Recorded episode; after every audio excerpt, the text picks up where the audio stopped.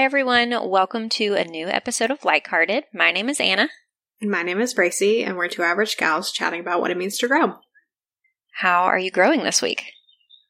Well, I got red roller skates for our anniversary, and I'm just loving it. They are so stinking cute. I can't handle it. It's so fun.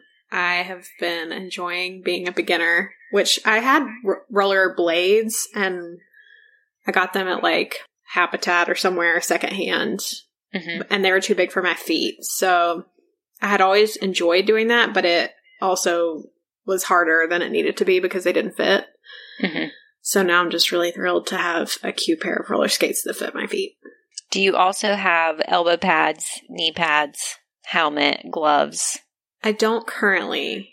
Okay. I uh, haven't fallen yet either. So knock on wood. Okay. And also, I'm not really interested in like skate park skating, which is where you absolutely have to have uh, Mhm. protective gear. I really like jam skating, which is basically like dancing on roller skates. So I'm hoping that unless I'm trying out really tough things, that I won't need them, but we'll see. Okay.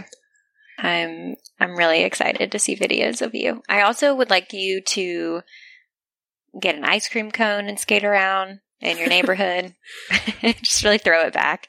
Okay. We'll have to have Seb do some creative directing or something. Okay. What about you? How are you growing? Um, I would say in a couple ways actually this week. One is that I started reading Highly Sensitive Person, which is going to be very relevant. Maybe in the most relevant. yeah, in a few minutes. Um, so that's been really interesting so far. And the other way is that in our apartment, we don't have a lot of storage space or closet space. And initially, when we moved in here, it wasn't a big deal. And I was like, oh, this is great because it'll keep us from having things that we don't really need or whatever. We're just going to have to be choosy about the things that we want to own and keep in storage and all that stuff. So I thought it was going to be a good thing. It has since become the most frustrating part of my daily life because it just, our closet doesn't function well and it just brings me so much frustration like on the daily. So on Friday after work, I went to Target and bought a few different types of like storage organization and just redid our closet. And it was such an undertaking and it took way longer than I imagined that it was going to take, like most projects do. But our closet looks so much better. It's so much more organized. It's way more functional and I'm so thrilled about it. So That's so fun. I love organizing, but I have to be in the mood to do it well. Yeah.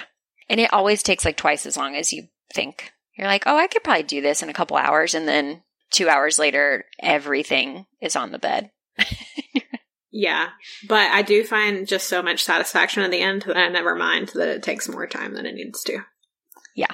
So I spent a lot of my Friday night just doing closet organization. And I am probably like a better organizer alone. Same. And Taylor was trying to be so helpful, So helpful.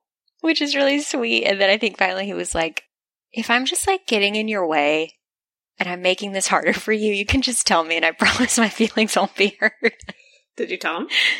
I was like, well, I was like, maybe I can just give you like a couple things to do that would be helpful. And he was like, okay, that's fine. But yeah, so really thrilled about the growth of my closet. That's amazing. I love it.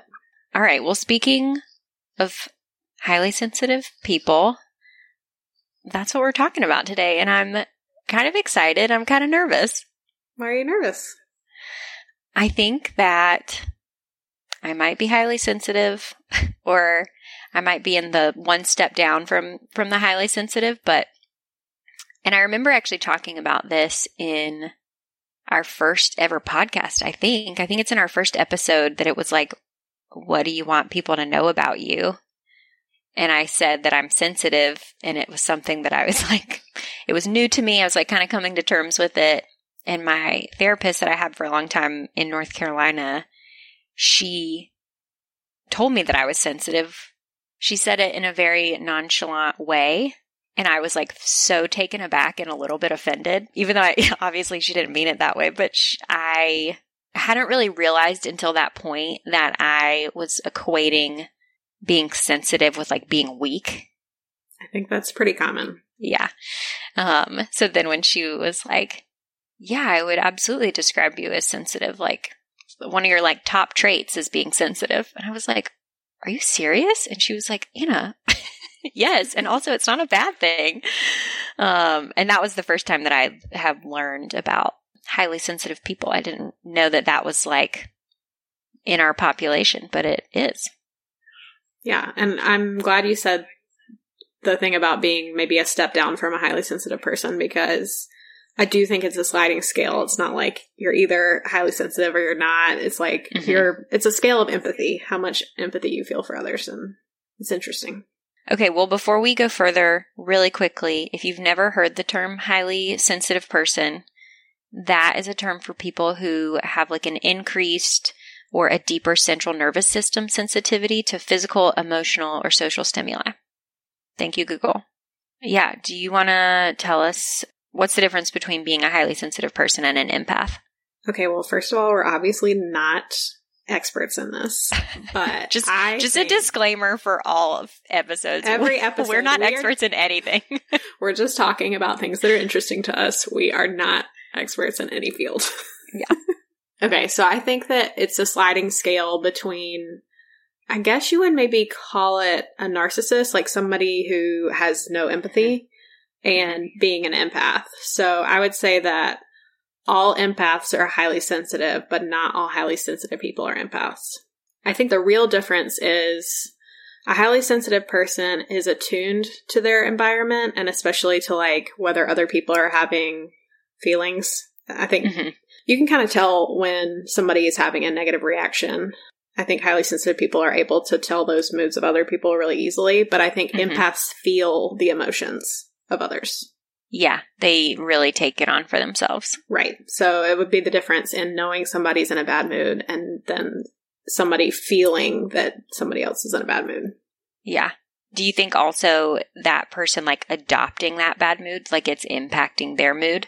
Yeah, absolutely. For sure. I think it's interesting because I know that there are situations where just about anybody can like walk into a room and if that room feels like ooh, something bad just happened in here. Like mm-hmm. most people, I think, can pick that up.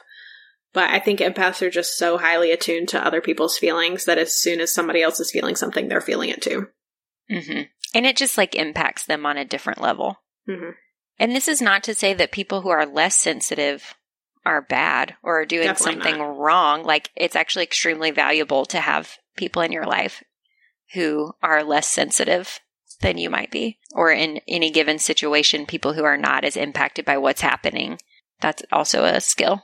Absolutely. I mean, I would venture to say that a lot of my life I've been too sensitive, and that's been a negative thing for me. Hmm. Okay. So I know you pulled the highly sensitive person quiz, which is in the book that you're reading as well, I think. Yes. Do you want to go through it? Let's do it. And we will put this in the podcast notes for anybody that feels compelled to take this quiz and see where they fall. All right. So you're answering true or false to all of these questions, which I think can be hard because some of it, it might be like, oh, well, this isn't always true or it's not always false, but you just have to pick what is most true or most false. Mm-hmm. Okay, so the first one is I am easily overwhelmed by strong sensory input. For me, I would say that's true. I do not like concerts or like loud noises, things like that. Okay. I would say no for me. I don't think I am super impacted by like noise and lights and that type of thing. Okay. All right. The next one is I seem to be aware of subtleties in my environment. Yes, I think that's true for me. I think it's really easy for me to pick up on little things that are happening in any environment I'm in. Yeah, same for me. All right, this next one is a no brainer. Other people's moods affect me. Absolutely. Absolutely. uh, yeah, and I actually think this is interesting because the closer the person is to me, the more it affects me. Yeah, absolutely. I think this is the area in my life where I find myself being the most codependent. I just internalize people's moods so much. And so if other people I'm around, I can tell are not happy, I internalize that and I can't be in a good mood if other people aren't in a good mood. I actually think that's probably the most important thing about knowing whether you're more sensitive than other people or not is like actually learning to manage it is very important because Mhm. if you don't, then you do end up really codependent on other people and Yeah. their moods and their whims, and it's not cool. Yeah. This would be definitely an area of growth for me one of these days. I feel like you've made strides in that area. Yeah, I probably have for sure from kind of where I started in understanding that like that was a part of me. But yeah, it's definitely something that I have to work on. I think open communication, especially in romantic relationships, is important here too because I know that sometimes if Seb is in a bad mood, I can just ask him if I did something wrong, and then he's like, "No." I'm like, "Okay, I just need to hear it." Yeah. No, yeah, that's true. I definitely can be impacted by Taylor's mood. But it's interesting because what I've noticed is that if Taylor's in a bad mood and then I like adopt his bad mood because he's in a bad mood, Mhm. he gets out of it so fast. Hmm. He will switch into like being in a good mood all of a sudden. And I and it's weird. I don't know. We've talked about it a little bit. It's just like an observation I've made and I don't know what the like rhyme or reason is behind it, but Do you take on his good mood or do you keep in the bad mood? I think it takes me longer to get out of the bad mood than it does for him. I think that getting out of bad moods is a muscle. Like it's a muscle that you can work. Mm. I used to just stew in my bad moods. so broody. Yeah. Um, but now I'm able to pull myself out of them faster, I think. yeah. Okay. The next one is I tend to be very sensitive to pain. Absolutely not. Are we thinking this is physical pain? I that's how I'm reading it, yes. Okay. Then I would say probably not either. And fun fact about redheads. Are you going to say Well- that you have a higher pain, pain tolerance? Yes, because I do. I don't know that that's true of Seb. I'm not sure. Oh my gosh, maybe seven I should do there's this challenge you can do where you put your hand in like a bucket of ice water and see how long you can leave it in there. Yeah. We should do it with all four of us, though, because then Taylor and I can be like a control group against the redheads. Okay, that sounds good. And I feel like you are not competitive, so that wouldn't play into you keeping it in there longer. I can absolutely be competitive. I would definitely try to go as long as I could. Okay, you would do that, but I feel like you're not like a crazy competitive person that would be like, I don't care, my hand can fall off. I'm not going to lose. That's true. That's true. We're going to start the new ice bucket challenge, and it's going to be all about redheads and pain tolerance. Great. It's going to be viral. Um, okay. I find myself needing to withdraw during busy days into bed or into a darkened room or any place where I can have some privacy and relief from stimulation.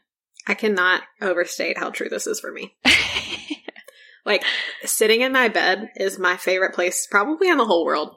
Aw, It's the best. that's sweet. This one, I don't know. Because, okay, when I read this, I'm like, during a busy day. I'm like, well, if I am having a busy day, I can't go lay in the bed. Okay, well, that's a limiting belief. Arguably, the busy days are the days you need more rest. But have I already accomplished all my things that I needed to get done and then I go to the bed? Or is am I avoiding all my busy activities and just getting in the bed? Avoiding your busy activities. Interesting language there. you could be taking a break so that you're recharged to tackle more of the things on your list. But I think it depends. Yeah. I think I'm just going to have to say no to this one. I'm not connecting to it. I'm like, I don't know that I would do that. If it was like at the end of a busy day, I needed to be by myself, yes. But I feel like that's not what it's saying. I mean, I think it's saying, do you need to withdraw to fill your bucket back up? Mm, wow, so complicated. I'm just I'm gonna leave it as no, but I'll put it on my like. This was kind of a maybe list. Okay. I am particularly sensitive to the effects of caffeine. No. I actually don't really know the answer to this because I don't drink coffee because I don't like it. Mhm. And I don't know. But you will have one Coke every once in a while. Yeah, I love Cokes. And I also drink English breakfast tea. And occasionally, if I haven't eaten, that will make me jittery.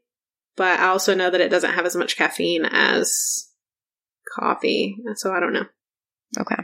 Also, I don't want to make this a redhead podcast episode. However, I think me not being sensitive to caffeine could also be a redhead thing because I'm also not sensitive to like medications and whatnot. Like, I Mhm. often need more medication.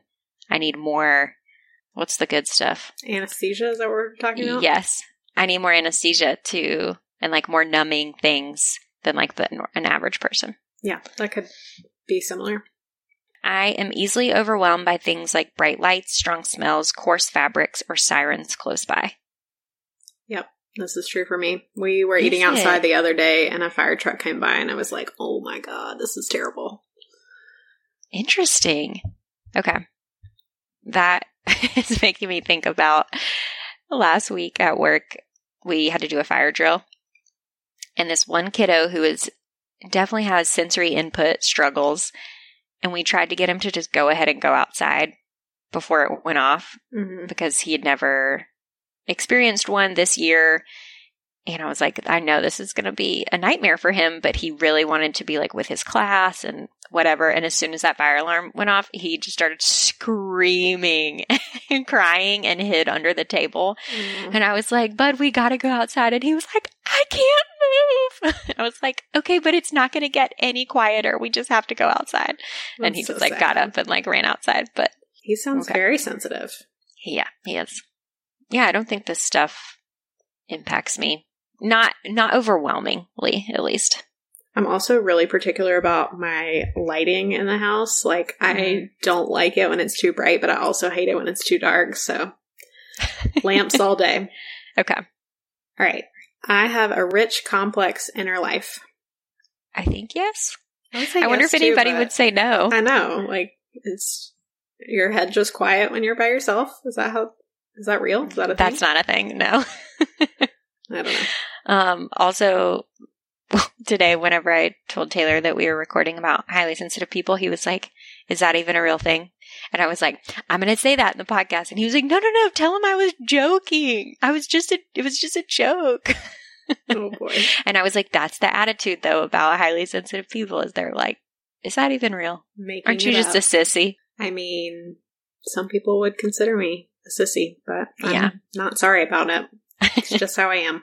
yeah. Also, I do think there is something to be said about not over identifying with things like this. Like, hmm I'm sensitive, but like, I don't feel any certain way about that. Like, it's not good or bad or whatever. It's just the way I am. Yeah. It's nice to know because you're able to look at your life through a lens that is meaningful to you. Yeah. And sometimes you can connect with other people on, on things like that, especially if you're unaware. Like, if you need a name for something to be able to kind of process it, that can be helpful. Yeah, for sure. I am made uncomfortable by loud noises. Yes. I feel like this is the third one we've talked about loud noises, and the answer is always yes. Yeah. This is really interesting. I mean, I feel like the only difference between this one and the other one is the other one was like, I'm overwhelmed by it, and this one is like, I'm uncomfortable. When there is a fire drill, I am very uncomfortable because it's so, so loud. But I'm like, I don't know if that means I should check it. Do you do okay with loud music? It depends on where I'm at. Like if I'm in a club, absolutely. Yeah. And I wouldn't like avoid going somewhere because there was loud music and I'm the person that asks to be seated as far away from the live musician at a restaurant as possible. Okay. I'm going to say no then for me. I just don't like to feel like I'm yelling while I'm talking to somebody. Yeah. Oh my God, you could never hang out with Gagi. Oh, My God. Grandmother. You have to yell at her or she Oh. cannot hear anything you say. yeah, well, that's another thing. I'm very soft spoken, and some people can't hear me. And like, I have one Mhm. neighbor who always is like trying to get closer to hear me, and I'm like, I feel like I'm yelling at you. Yeah. Okay. I'm the same way though. I think I'm also pretty soft spoken and people will say they can't hear me. And, I, and when I am probably talking in like a normal volume voice, in my mind, I'm screaming at this person and it's so uncomfortable. Yeah, it's the worst. All right. I am deeply moved by the arts or music. Do you ever cry listening to a song? If I am sad about something else, yes. If I'm not, then no. I feel like I'm going to say no on this one. Okay. I would probably say yes. My little sensitive Bracey. I am who I am. I am who I am. okay. My nervous system sometimes feels so frazzled that I just have to go off by myself. Yes. I would say that this doesn't happen to me very often, but the minute that somebody starts arguing or fighting in front of me, I have to leave the room. I can't do it. Mm, okay.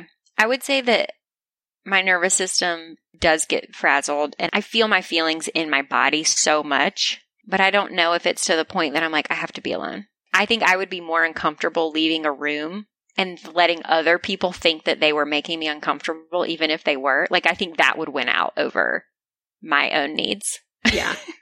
I mean, the nervous system thing, being frazzled is pretty common, but having to leave is not always. I am conscientious.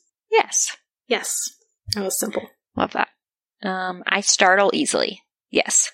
I don't know. I'm going to go with no on this one. I startle sometimes, but not like all the time.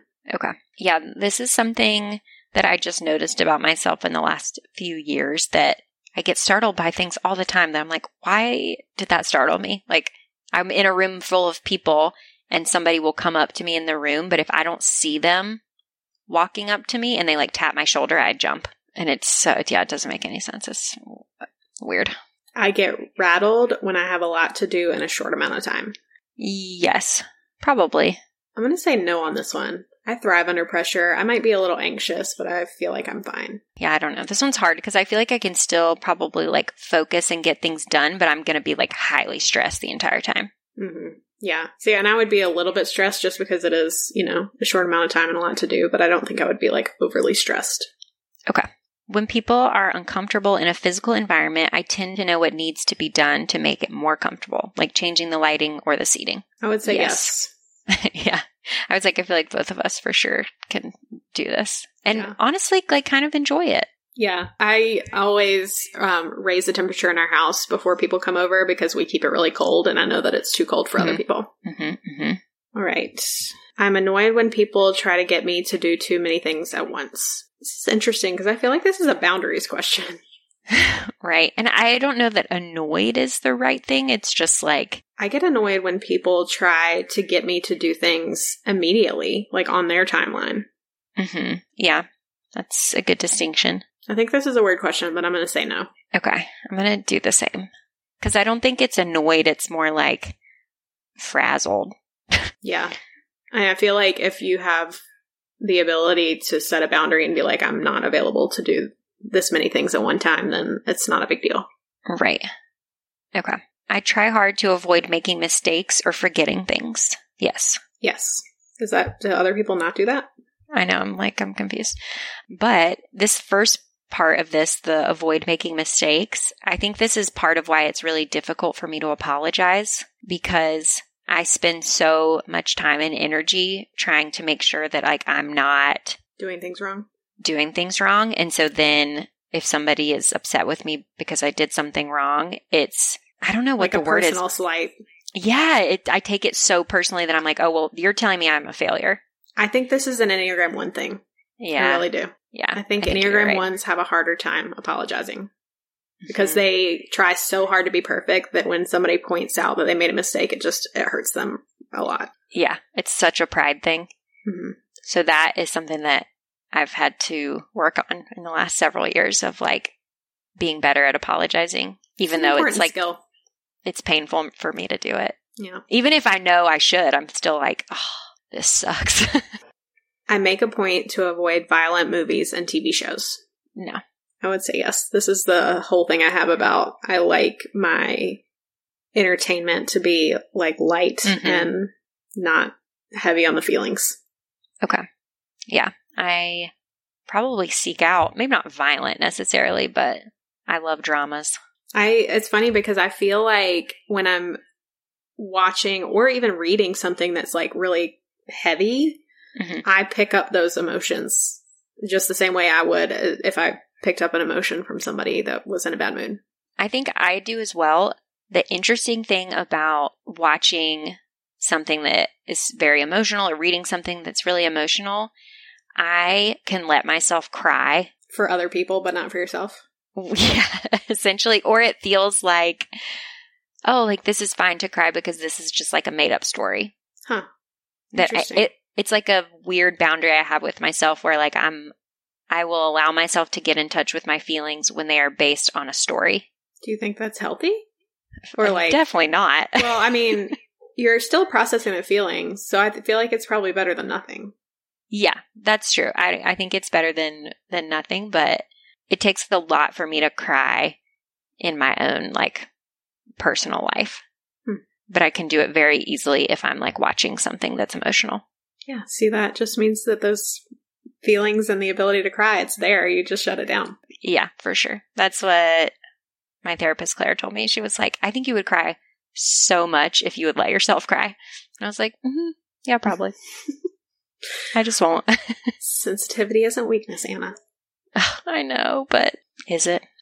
This one's also really interesting because I know it mentioned violence, but I also I can't watch like competition shows like Great British Bake Off or anything like that because the stress, like I take on their stress. I can't watch America's Funniest Home Videos because anybody who gets hurt, I'm like, uh uh that's all those are. And I Uh-huh. I think it's fascinating that people think that's funny. Like I don't think that that's funny. it's my sister Martha is just like this. She is like, I can't watch competition shows because she gets too emotionally invested in the people and it's like just too hard for her. Whereas like I do also get emotionally invested in the people and I might cry for them, but I can still watch it and I still want to watch it. It's funny because I don't even get far enough in to get emotionally invested. I literally just feel the stress of every single person in the competition and like how much that they want to win. And I'm like, I Yeah. can't. This is overload for me. I can't do it. hmm I feel that way in sports sometimes too. Even if the team that wins is the team that I want to win, but I feel so heartbroken Yeah. for the team that loses. Yep. That's real. I also get really embarrassed, like even watching like comedies when it's Mhm. like, you know, awkwardness. I get secondhand embarrassment for the characters in the movie. Okay. Have you ever watched the movie Eighth Grade? No, but I've heard that that's so cringy and I, I know I couldn't do it. it's such a good movie, but yeah, the secondhand embarrassment, especially if you're like sensitive to that, is so overwhelming. Yeah, that sounds like the worst, like a nightmare for me. oh gosh. Okay. I become unpleasantly aroused when a lot is going on around me. I think it depends on the situation. Yeah. I think if I'm prepared for a lot to be going on around me, I'm I'm good. I think if for some reason I'm like surprised by it, then no. Okay. Yeah. I'm going to say no on this one. I'll probably lean towards no. All right. Being very hungry creates a strong reaction in me, disrupting my concentration or mood. I'm leaning towards yes. Yeah. I'm going to say yes. I think I'm actually going to say no to this one because I don't think it creates a strong reaction in me. I just think that I love food enough that I don't ever want to like miss a meal or, you know, whatever. Yeah. I feel like there are situations in my life or experiences that I can remember about being in like a very foul mood you're because I was really hungry and the urgency to get food in the people around me was like way lower than where I was at and it was like really affecting me. Hmm. I, I mean, this question is basically, do you get hangry? Right. And I'm like, um, yeah, sometimes. Every once in a while I will, but not usually. Okay. All right. Changes in my life shake me up. Yes. Yes. I hate change. Yeah. Well, okay. Intellectually, I don't mind change. I think on a nervous system level, I don't handle change well. Yeah, same. I think it takes a long time for my brain and my body to adjust to making a transition, even if it's like a small one. But at the same time, like I've really perfected the art of pretending to be very flexible. Yeah. And so I can hide that shakeup from people for sure. yep. People pleasing. Yeah. And there's a part of me that's very flexible because I just want other people to be happy. And so it's easier to let other people choose. I think we've talked about this before Yeah. in another I- episode. I think this is interesting because I also do that sometimes. I like, I have opinions and I let them go because in my brain, having opinions is like controlling and can be really unhealthy for other people. hmm I think that's a balance. And maybe we're thinking about this sentence like too microscopically. Probably. As as we do with everything else. Yeah, and it's just like we have rich inner lives, so I don't know. It's just how it happens. hmm I notice and enjoy delicate or fine scents, tastes, sounds, works of art. This is another one where I'm like, would people say no to this? I don't know. I mean, almost every morning r- right now, I wake up and I'm like, wow, the birds are chirping. This is so nice. okay, I don't feel that way, so maybe it's a no for me. I mean, maybe you have a different version of that. yeah. Yeah, I don't know. Some of these are hard to answer. Like, I love candles. I love having candles lit. Does that count as enjoying a delicate, fine scent? Mm, I mean, would you walk into a space and be like, wow, it smells really good in here? yes. Yeah. Then maybe it's a yes. Sure. What the heck? I'll say yes. All right. I find it unpleasant to have a lot going on at once. I would say this is true for me. It didn't used to be true, but it is now. Um, I feel like it is unpleasant, but I also find it unpleasant to not have anything going on. If it's for like multiple days in a row, Oh my gosh. I I, like would that. never think about the fact that I don't have anything going on. I'd be like, great, my calendar's clear. Okay. Yeah. I that is something that I used to think I always wanted, but then when I do have multiple days of downtime, I'm like, "Ugh, I wish I was doing something. Interesting. Yeah. I have a uh, four weekend span this summer that I'm already booked every single weekend, and I'm Mm. not looking forward to it. Yeah. I make it a high priority to arrange my life to avoid upsetting or overwhelming situations. Absolutely. Really, a high priority? Well, I read this as like conflict avoidance as well. Yeah. I mean, this probably drove me too. yeah, because I'm like, oh yeah, upsetting situations is like any type of conflict. And I do my best to avoid that. I would say that my avoidance is never like very conscious though. Like I feel like my avoidance of, of conflict is so subconscious that I don't even think about it. Which is why I was just waffling over the high priority language. Yeah, But it's probably true. Yeah. I would say that's true of you. All right, we only have three more. I am bothered by intense stimuli like loud noises or chaotic scenes. They are like really harping on this type of question in here Yeah. with like very small changes in the language. Yep. I think I'm still going to say no. I'm still going to say yes. Okay. When I must compete or be observed while performing a task, I become so nervous or shaky that I do much worse than I would otherwise. Absolutely. That's called stage fright. And I have it. yeah, I I'm leaning towards yes on this one. I think if I'm competing in something that's like a routine, like I'm thinking about like in high school, like playing sports, I would always get extremely, extremely nervous before and like stay pretty nervous during, but I don't know that it always impacted my performance. I think though, if it is a situation where I have to like talk in front of people, I absolutely do worse. Okay. All right. When I was a child, my parents or teachers seemed to see me as sensitive or shy. Check yes. Yeah, I think people definitely thought I was shy. All right, should we run our results now? Let's just click to see our total. All right, so it says that if you answered more than 14 of the questions as true of yourself, you are probably highly sensitive. All right, should we drum roll? Okay, my total was 14. My total was 19. okay, well, you're definitely a highly sensitive person. I wonder, and that was out of what, 27? hmm Yeah. I would definitely say that I'm highly sensitive and probably an empath. So you scored 14. Do you think that you are a highly sensitive person, or would you say no? I would say that I'm like on the edge. I think I'm a highly sensitive person in every area of this quiz except for being sensitive to like sounds and like sensory stimuli. I don't Mhm. think impacts me that much. But as far as being sensitive to like subtleties in the environment and to people's feelings and the mood and how, how comfortable people are, like those things are absolutely part of me. And I'll say that when I was reading the book, it does say that, you know, even if you don't score a high enough thing to qualify as a highly sensitive person or whatever, even if you just had a couple of things on there, but they feel so intensely true to you, like you still could maybe be a highly sensitive person. hmm So it's not like, oh, if you scored less than 14, you sorry, you're not highly sensitive. Um, Yeah. The other thing I think that they didn't really outright ask about, but that I think is important in this conversation is like how often is your nervous system just in knots? mhm. I just feel like there's a lot of situations that throw me off, and my nervous system is automatically like, it just feels like it's squeezed, like shut down, squeezed tight. Mhm.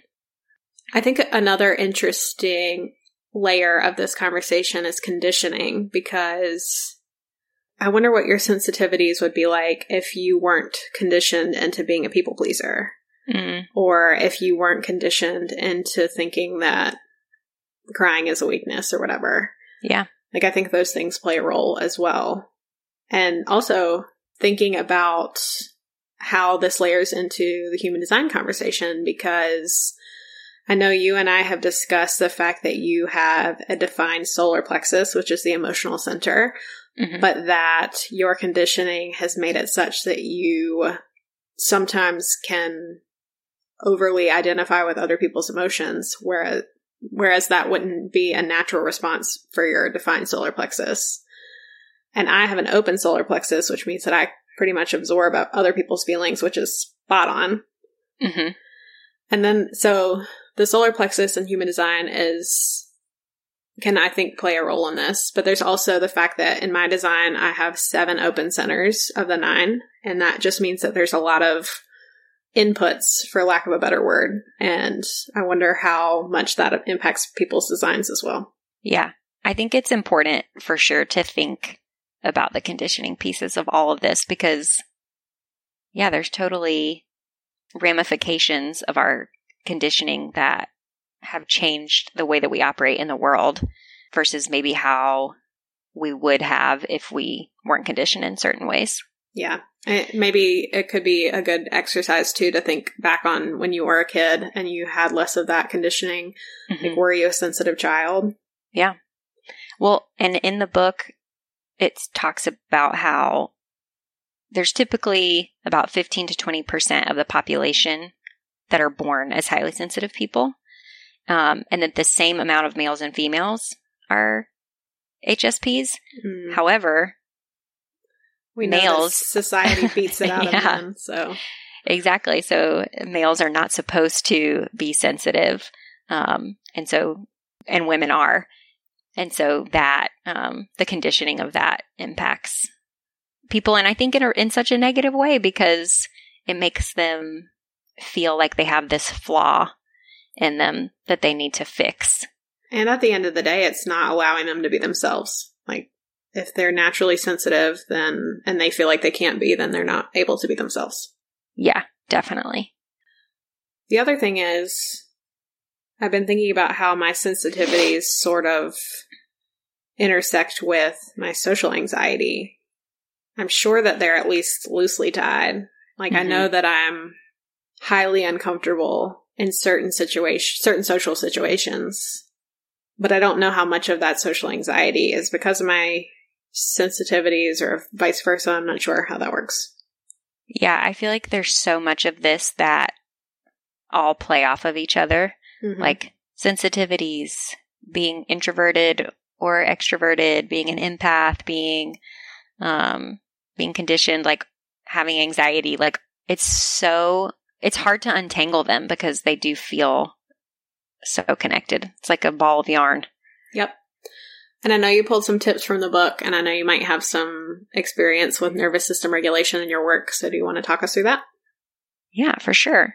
Okay, so as I was reading the book, um, I wrote down a couple of the tips that they mentioned.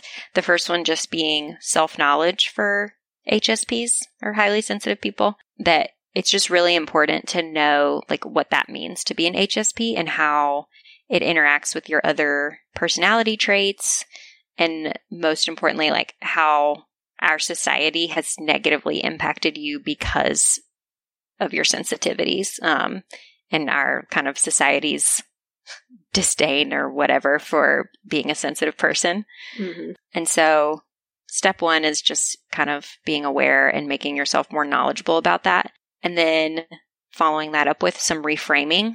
So, thinking back on your life and looking through like an HSP lens, I think can provide some like corrective experiences almost if you are able to like look at situations or things that maybe memories that really impacted you or felt really life changing that maybe now looking at them with a different perspective would like heal those wounds.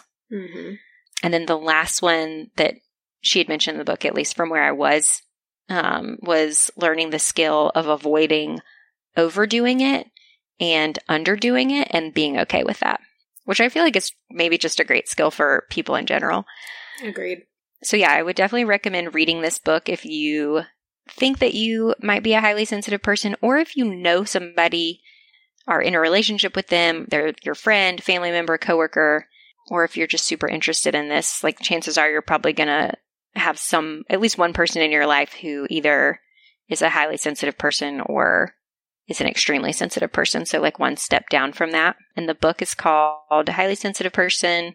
It's by Elaine Aron, I think is how you say her last name. But then there's also Highly Sensitive Person in Love, The Highly Sensitive Child, The Highly Sensitive Parent as well. Um, which actually, Bracey, that I know that you're not a mom yet, but I feel like that would be an interesting book for you. Yeah, that sounds great. I also think that it's so great that we're thinking about these uh, things in relation to kids these days because I think an informed parent is going to be a good parent. It's nice for us to be able to look at a kid and be like, you're sensitive and that's not bad, and let me figure out how to parent that.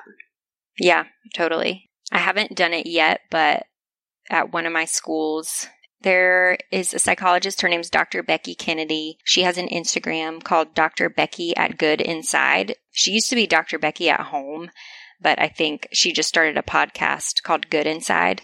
And so she must have just changed her handle. So you may be already aware of her, but she's awesome. And she talks a lot about deeply feeling people and deeply feeling children, mm.